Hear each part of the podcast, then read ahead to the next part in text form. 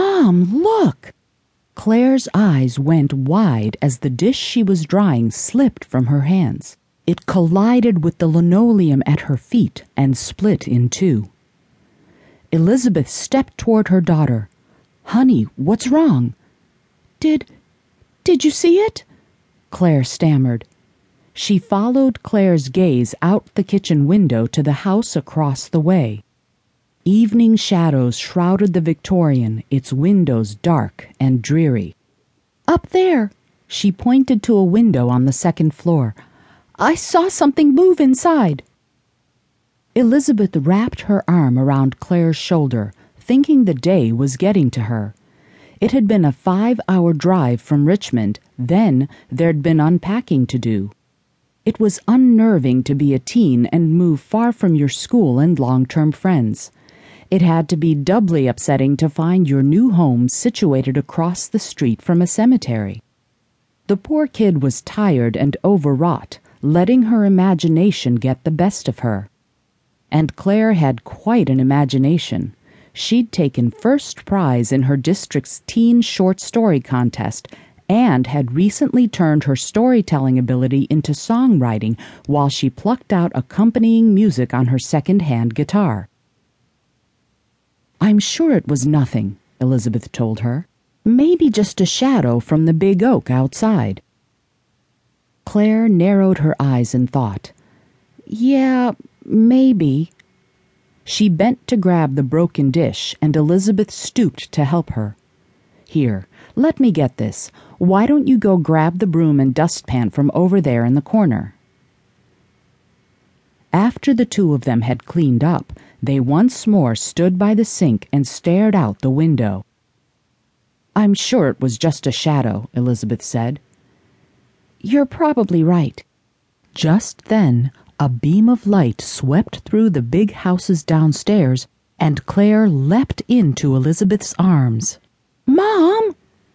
Elizabeth held her tightly. Hang on, I'm sure it's just a. A what? Elizabeth's pulse raced. You said the house was empty, for sale. Maybe it's a potential buyer? Elizabeth said lamely, not for a second believing that was true. Who on earth visited creepy old houses as night fell? Maybe someone who worked during the day and couldn't get here otherwise, Elizabeth told herself logically. Just look at her, gripping her daughter like she was some freaked out kid herself. Elizabeth knew better than that.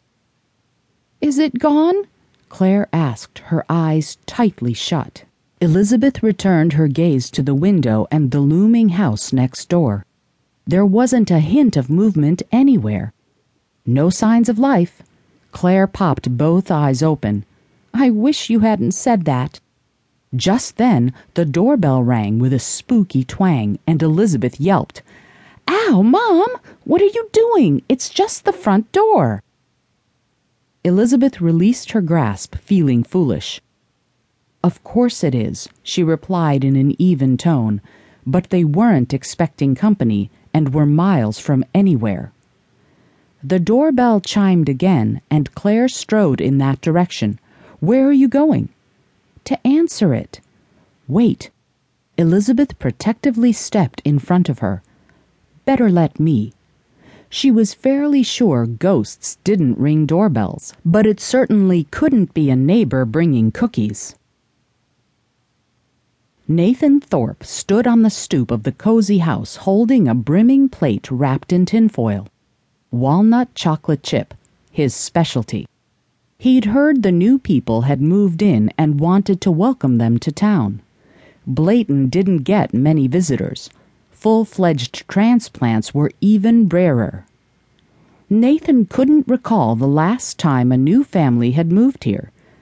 Might have been the Wilcotts when they bought the old mill store and converted it to a pool hall slash saloon. The door opened just a crack, and Nathan noticed the chain had been latched. A pretty face peered out at him.